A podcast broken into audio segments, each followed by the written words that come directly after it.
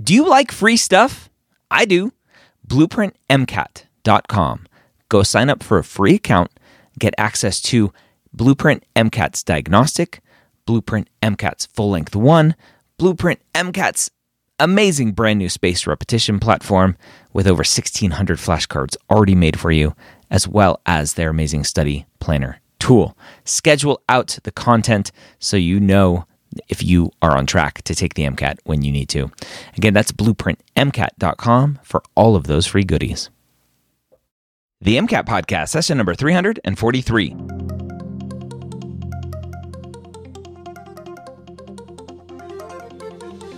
A collaboration between the medical school headquarters and Blueprint M CAT, the MCAT Podcast is free MCAT prep to help you understand the MCAT, teach you how to break down questions, and give you the skills and confidence to get the score you want on your MCAT test day.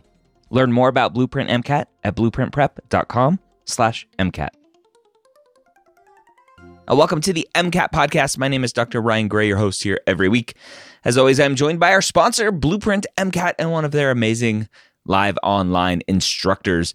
If you haven't gone over to Blueprint M CAT yet and signed up for their free account, what are you waiting for? Go sign up, get access to a half-length diagnostic, a free full-length exam, and much more. Again, that's blueprint M C A T dot com. Today, we're jumping into tricky MCAT questions. How do you tackle those ones? Because those are the ones that seem to get everyone. Mira, welcome back to the MCAT Podcast. How you doing? I'm doing well. Thank you so much for having me. I'm super excited to be here. I'm excited to chat with you. Uh, Today, I want to talk about something that I think affects a lot of students, and that is a situation where they're feeling super confident. They just read a passage, and they're like, oh my gosh, this passage was so easy. I understood. Let's say it's a Carr's passage. They're like, I understood the author's tone and intent, and I knew every single word. I didn't have any questions. And the main idea. I know it. I know it all. I know it all. And then, and then, like a deer stuck in headlights, they get to their que- the questions, and every single question looks like it's in a foreign language, and they have no idea what is being asked. What is a student to do? Oh my goodness! Give up? Isn't that the question? No. Yeah, I think that that situation happens so often with the MCAT, and it can be scary when it does. So the most important thing to do in that situation is honestly to not freak out. Just taking a second to be like, okay, I got this, take a breath, and then answer the question. That can help so much in just recentering and refocusing yourself and knowing that you will be able to answer this question. Um, the MCAT was written so that you would be able to answer the questions. Um, but sometimes interpreting what the questions mean might take extra long, and that can be a little bit scary. My best tip for questions that don't make, or that seem to not make a lot of sense, is that a lot of students use the highlighter to highlight the passage. You can also use the highlighter to highlight the question stem as well. Sometimes they're super long. They're like six lines long. The question itself that it's asking is three lines. And you're like, what is the important information here? You can just highlight to be like keywords, key phrases that you need to pay attention to. Yeah, so the highlight, the highlight and strikeout tools work in the questions uh, and answers as well. Yeah, absolutely. And you find something that you find irrelevant, not important in the question stem, strike it out. It can be gone. And that can help so much in just kind of color coding, seeing where everything's at, and um, understanding what you actually need to pay attention to. Yeah. Okay. Okay. Now what? Now what? Question of the century. Um, Once you're done striking through things, highlighting things, the next thing, translate the question into an ask. Mm. So what is it actually asking you to do?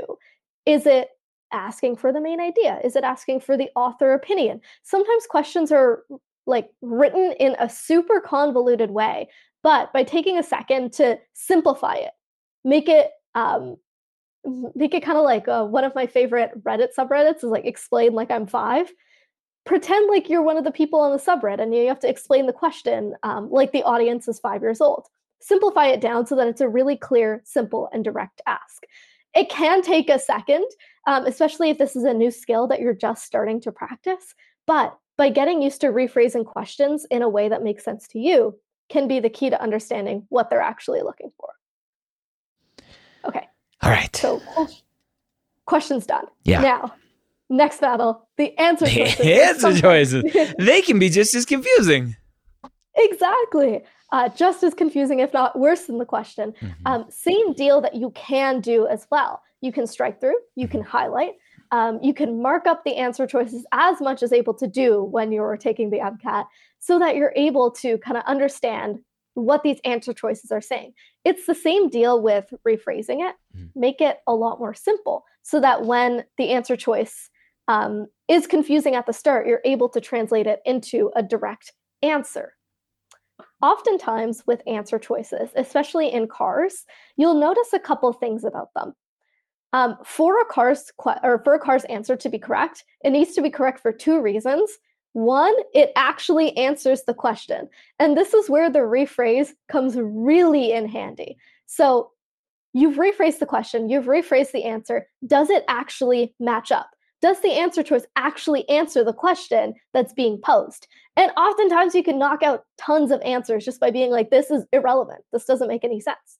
Gone. Um, the second thing is it has to make sense in the context of the passage for C A R S, or in terms of science, it has to make sense scientifically. Um, and rephrasing can also help here just to make sure that the actual content being shared is true to what you know in terms of like biology or in terms of the C A R S passes that you just read. So doing those two checks can make a convoluted answer choice just seem so much more simple, and that you can be a lot more confident when striking it out, that you have a reason behind knocking out an answer option.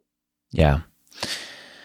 What happens if they go go through this, right? I, I know the passage, I understand it. Um, I, I get to the questions, okay, I'm using your method of strike through and highlight, and I, I understand the question now, but the answer choices are still a little confusing. I've looked through them all. I'm not super secure in where I'm going with my answer.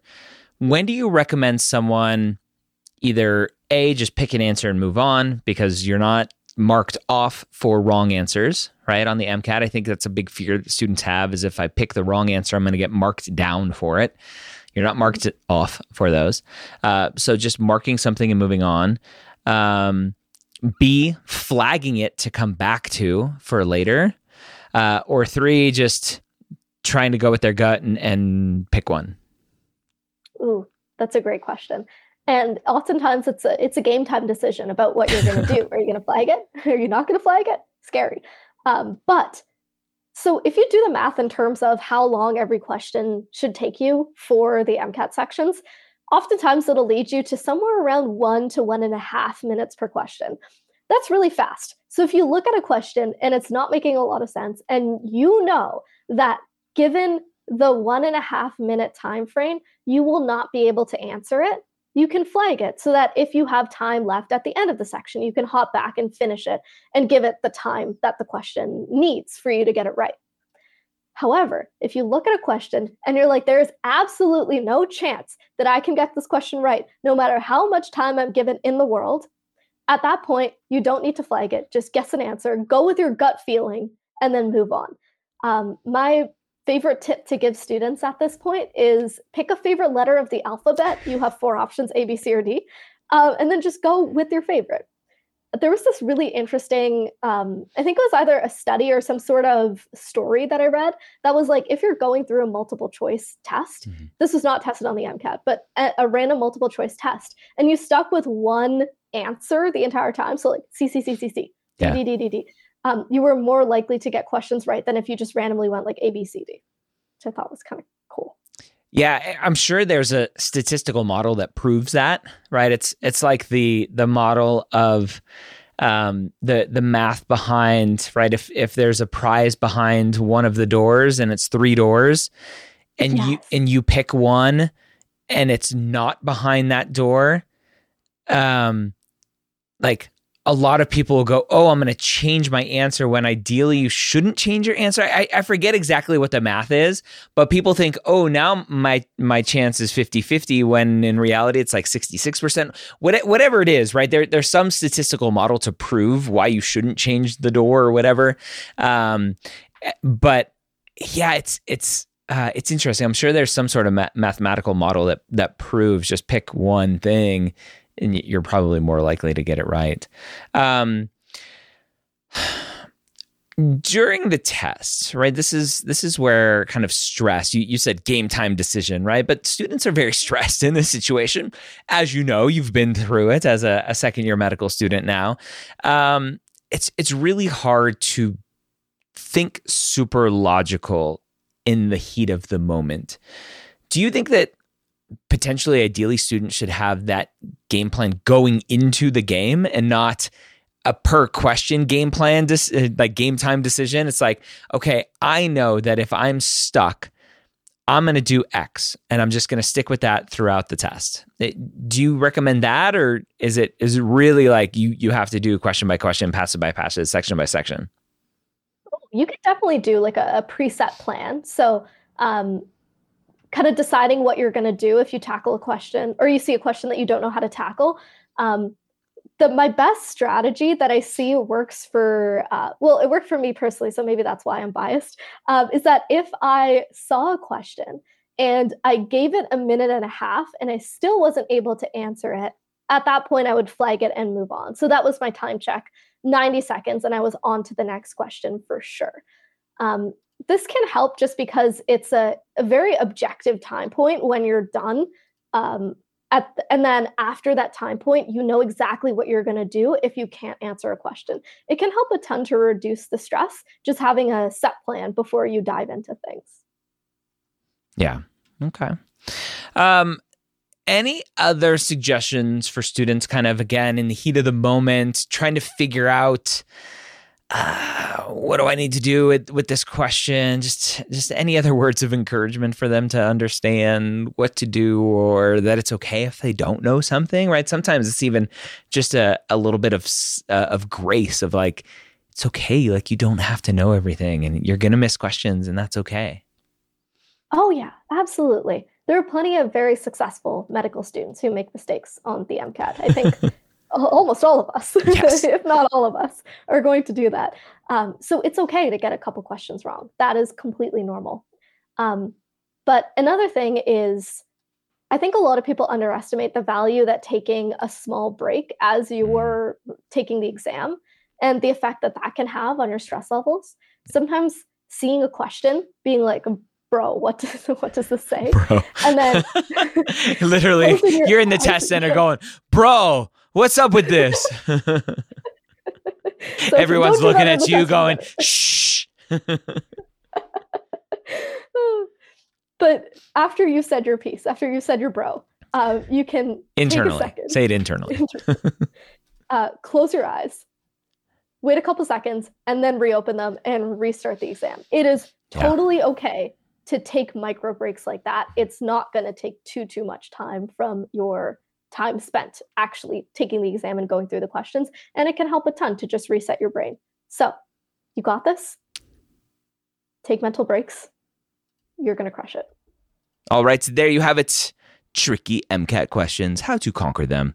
Hopefully this was a great episode for you. Teach you something, help you learn something.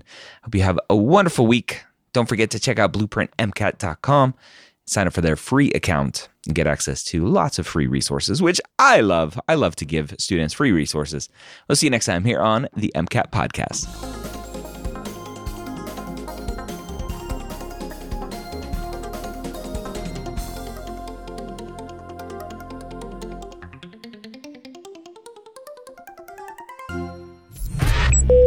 This is MedEd Media.